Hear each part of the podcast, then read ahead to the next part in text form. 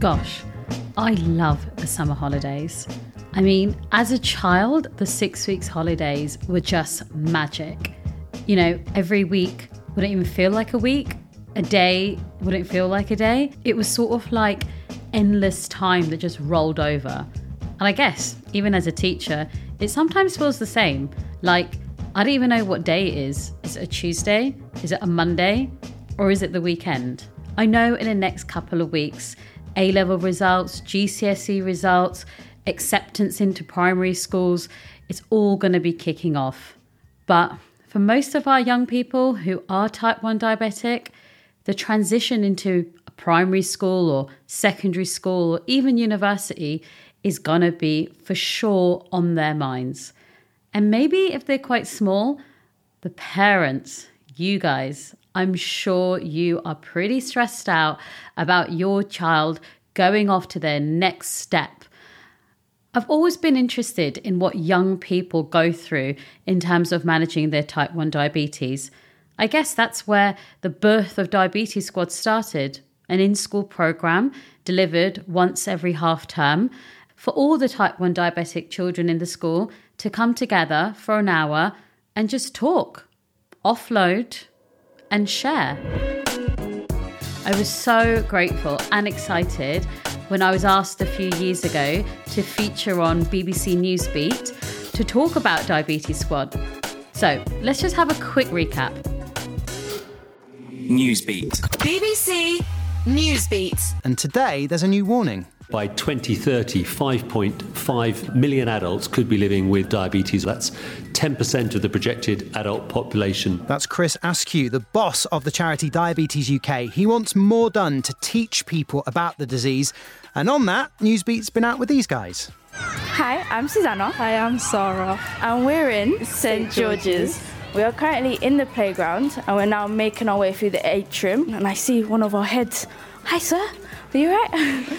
I am currently seventeen years old and I've been diagnosed with diabetes since I was two. I'm fifteen. I was diagnosed when I was five. So if I need to check my sugars, I've got a sensor attached to me which does all of the checking for me.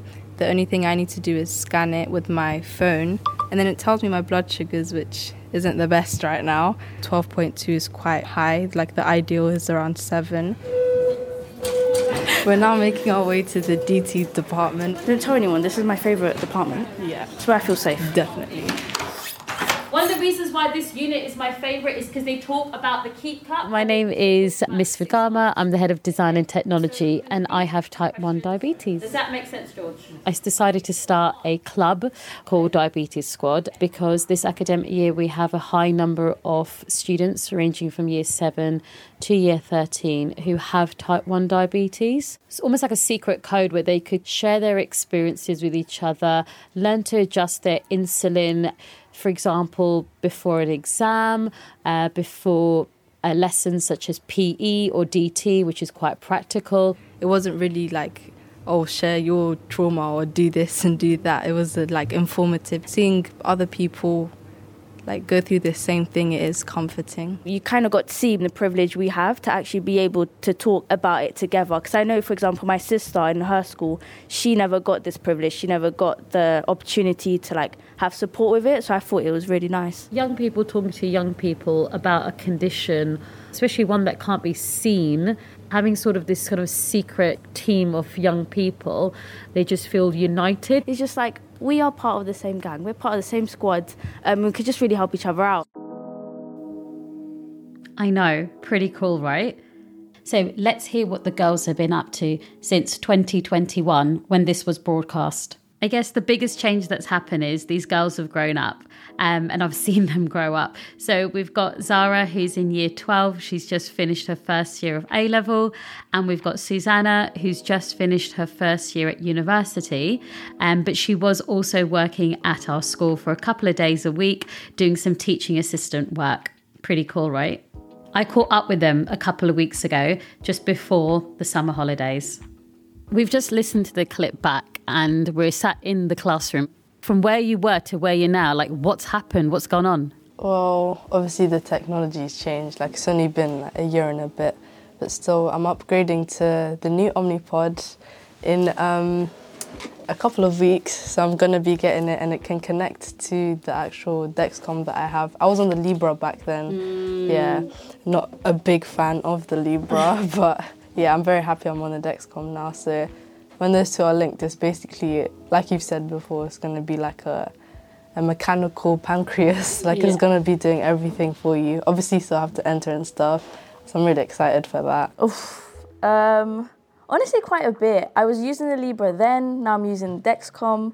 I started going appointments by myself kind of thing, more like taking control of just like me. I was doing that at like when I was like back then at seventeen, like I was very much in touch with it. But my mum, you know when your mum is always like, let me peek through, see what she's doing, keep like tabs on her. But now it's just fully like sailed off the ship, now it's just me. And, like, I find it quite interesting because all those appointments, you're probably, well, since you were two, right, your diabetes. So since you were two, you're probably attending them with mum or an adult. And now the fact that you're going by yourself, do you feel like you're on, like, another level now in terms of managing your diabetes?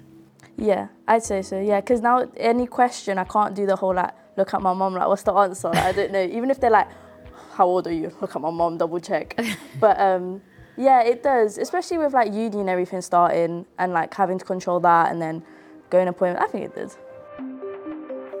I wonder what the girls think about all this new technology and like the transition from sensor to sensor. You know, it's a whole new world and it's filled with so much. The new one is the Omnipod Five.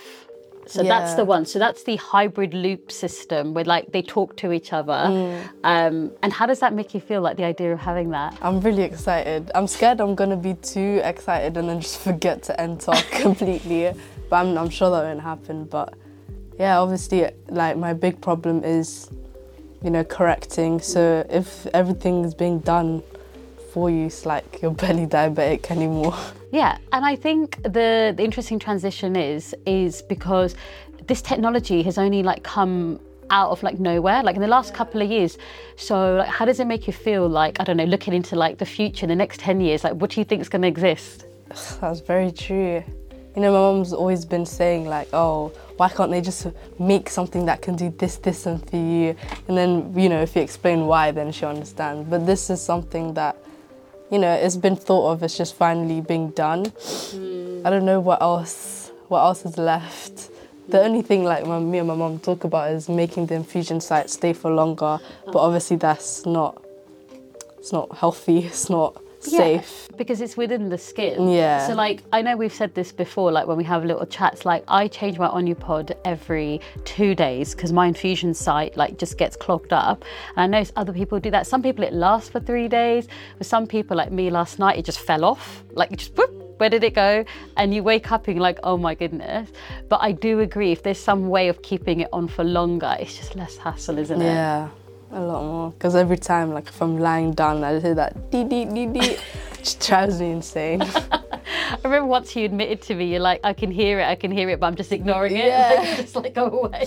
The, my biggest fear is just the dee. Oh, yeah. It just completely shuts down, because then I can't ignore it anymore.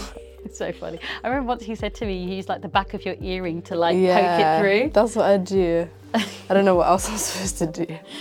But like, would you say, like, what's your opinion on the jump between Libra and Dexcom? Um, honestly, I enjoy it a lot more than I thought I was going to. Putting on the Libra was a hassle for me. But then as I got, like, I got used to it or whatever. When it came to Dexcom, my problem with the Libra is I wasn't scanning enough. I'd be too lazy to scan. I'd be like, I can't really be arsed, like, even my phone's upstairs. And then I got used to the Libra. It was cool, I had it for, like, a couple of years. Dexcom came out. I wasn't scanning enough for my Libra. So I was like, this is going to be perfect for me, this is great. They're not going to like do my head in about scanning. And then when I got it, I, it was just great. I mean, the only issue I have with it, sometimes it loses connection, mm. which I'm like, mm, okay. But other than that, I just really enjoy it. And like, I don't, I don't really care about the fact that it's there anymore. If anything, I kind of prefer the way it looks because it's more of a, okay, that's definitely like a device of some sort. Mm. While the Libra looks almost like, I don't know.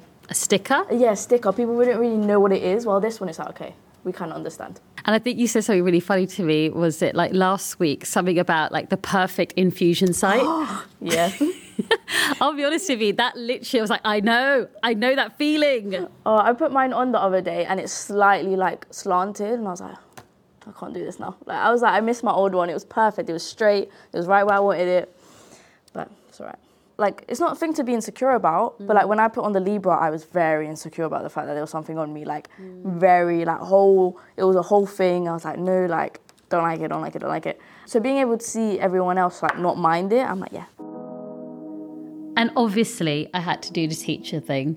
I wanted to ask them if it had any impact on them, knowing that there was a teacher, myself, who has type one diabetes, and if the in-school program actually worked or if they found any comfort in it? I think it was seeing, because growing up I was always the only person, except when like Sarah would come in, when she went to the same primary school as me, I was like, yeah, another person.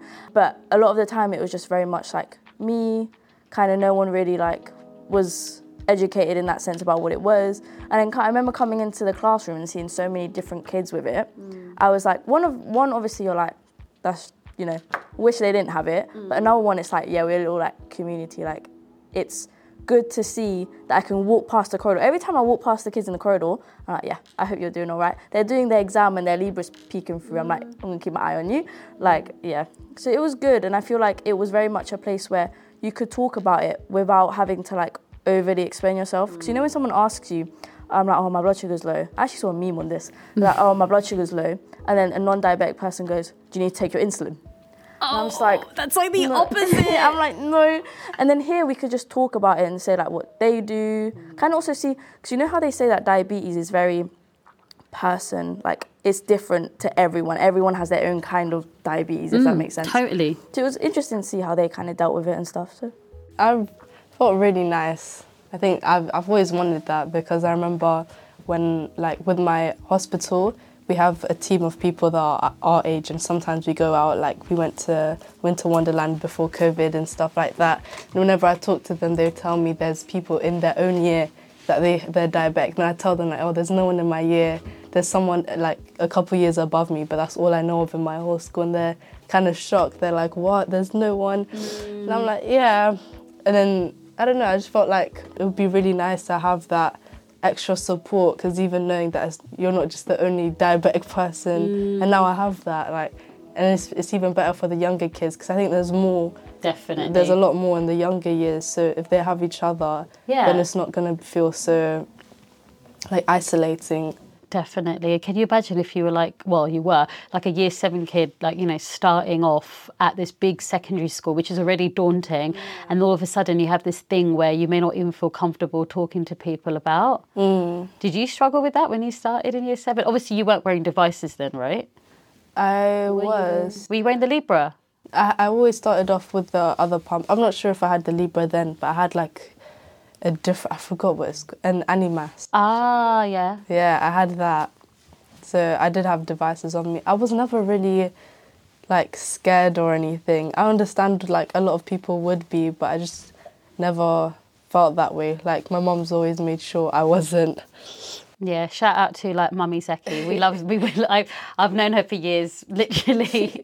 No, I think in my younger years, it wasn't, It wasn't as comforting as I found it as I like got older, because obviously then I'm still like a little kid. I still am a little kid, but not as much.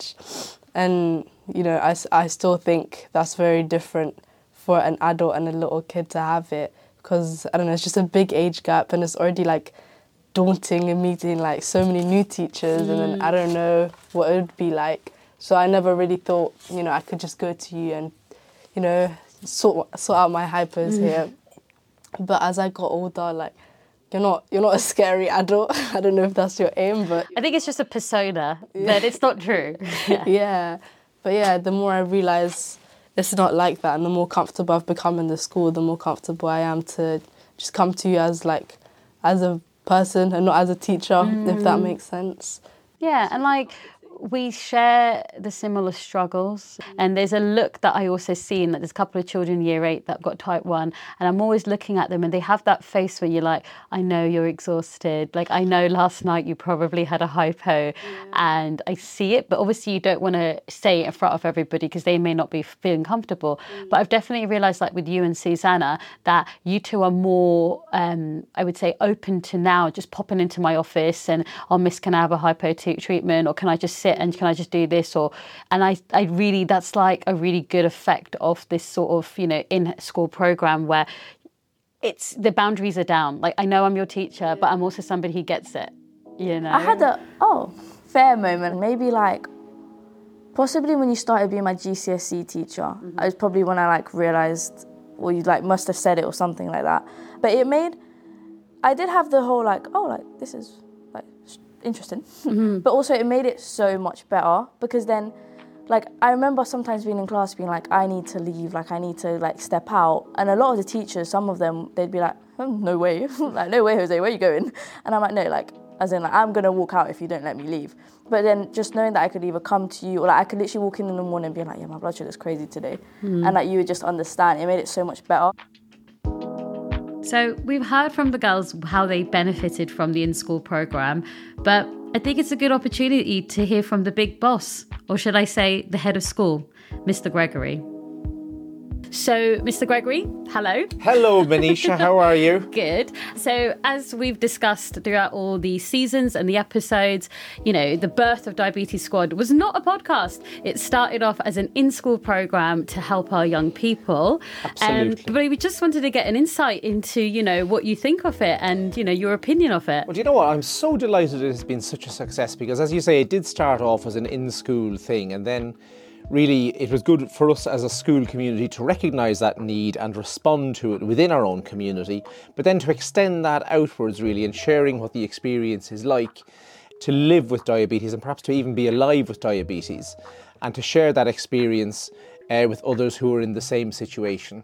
Absolutely. And I think it's really important to have, obviously, the head of school, but somebody who's been teaching for how many years, we will not say. More years than I care to remember. And you can, you probably have seen there is more children in the, in the last couple of academic years who have got type one diabetes. And it's such a visual thing now. You know, I wear devices. These kids are wearing devices. You know, what do you think about these children who are roaming around with all these extra responsibilities? Absolutely. Well, it gives them the security and the awareness of, of, of the fact that there is support there. And even, even a number of my own own friends actually have been diagnosed with diabetes recently. So it's something that's not just out there, but is a part of our community and something that I think we've responded to very well. And of course, I know this is a very unique thing to St George's, as far as I know. So a huge thank you to you. I know it's made a huge difference to all of them and to you. So I hope for those that are listening, the girls have given you some type of insight into what it's been like for them. But let them share some more, maybe advice or tips on how the transition has been for them. And for, I guess, some of us adults who are listening, such as parents, carers, guardians, I think it's quite nice to hear how the girls have interpreted all this. I always come more with a laid-back approach. I'm like, bring it with you like you're bringing like a pair of sunglasses kind of thing. Obviously, like if it's really sunny, like let's say you're going to Barcelona, it's really sunny, you're not going to forget your sunglasses anywhere. Mm. So don't make it like revolve your whole life around it, even though it is your whole life, but don't revolve it. Enjoy yourself. Just bring everything you need. Make sure that you're keeping like tabs on it. Check your blood every once in a while. Mm. Or like even a notification with the Dexcom, it comes up on your phone. Just look at it. If you see it going high, like, you know, just just just bring it back down. Yeah. Like, I don't know how to explain it more than that, but I feel like with uni, I didn't move out, so mm. all my G P, I didn't have the whole hassle of changing my G P, getting my supplies. But with uni, it was really just, if you have to bring a snack into my lecture, I'd, sometimes I'd eat my lunch in my lecture. I'm like, I'm so sorry, but my blood's going low. I'm going to whip out my pasta. I'm going to start eating. Um, my best advice is no one's looking at you at uni or like mm. abroad. No one, you're never going to see these people again. So if you have to whip out your injection and give it in the middle of a restaurant, do it. When I was in Barcelona, I whipped out my injection mm. and literally, as soon as they saw me doing it, they were like, oh, do you need anything? Like, do you need anything? Can oh. we do anything? I'm like, no, it's okay. You're like, I'm used to it. It's all right. Yeah. And they're like, okay, but if you do need anything, just let us know. Yeah, it's really like a, it's it makes it more fun, I feel like, because also when you're out and someone sees it, and if they do mention it, little conversation, you get to know the person. I just think that if people if, like are worried about other people's opinions, like no one is going to care. Like no one's bothered enough to say anything or to even think anything. Like everyone's got their own thing going on. And a lot of people have medical conditions than you think. Like it's not just because they don't have a pump or like, I don't know, some obvious condition that they're not struggling at home as well, you know. Even if people don't have diabetes, you can still talk to other people that are struggling with their own thing if you if you feel comfortable to do so, and you can just consolidate in them. Like it doesn't, like, even if you feel independent, you don't have to be alone, if that makes sense. I think just my biggest, like, advice, I would say, is just you're doing all right. Like, no matter what, whether you're, you wake up with your blood sugar at eighteen, you wake up with it at two, you're doing all right. You'll get there eventually. It's, just, it's always it's always going to change. It's never going to be, mm. like, you know when you're in a job and you reach the top of your job, mm. like, you can't go any higher. Mm. Just diabetes is, like, completely opposite. Like, you'll go higher, you'll go lower, you'll go, like, there's never an end point to mm. it. There's never, like, you'll never be C E O because it always changes. Well, there you go.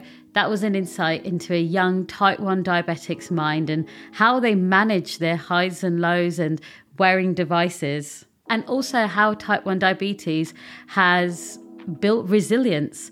These girls are just a very small percentage of all the young type one diabetics that are probably listening, and I hope some of this has also resonated with yourselves. I'm so excited to see where the future for Susanna and Zara goes. And actually, it will be interesting. Maybe I'll do a podcast in the next five years to see where they're at and what they've been up to. Maybe how some new technology has helped them manage their type one diabetes. I really want Diabetes Squad in school programme to be a thing. That's something that I've been saying a lot recently to my friends. I want it to be a thing. I want the in-school programme to be nationwide. So, you know, if Department of Education or the N H S are listening, please give us a shout. That would literally make all my dreams come true. Get in touch. Send me a D M on Instagram. I'm at Diabetes Squad. And always remember to use the hashtag Diabetes Squad. This podcast, as always, was written and presented by myself, Manisha Vagama, and the producer is Matt Wareham.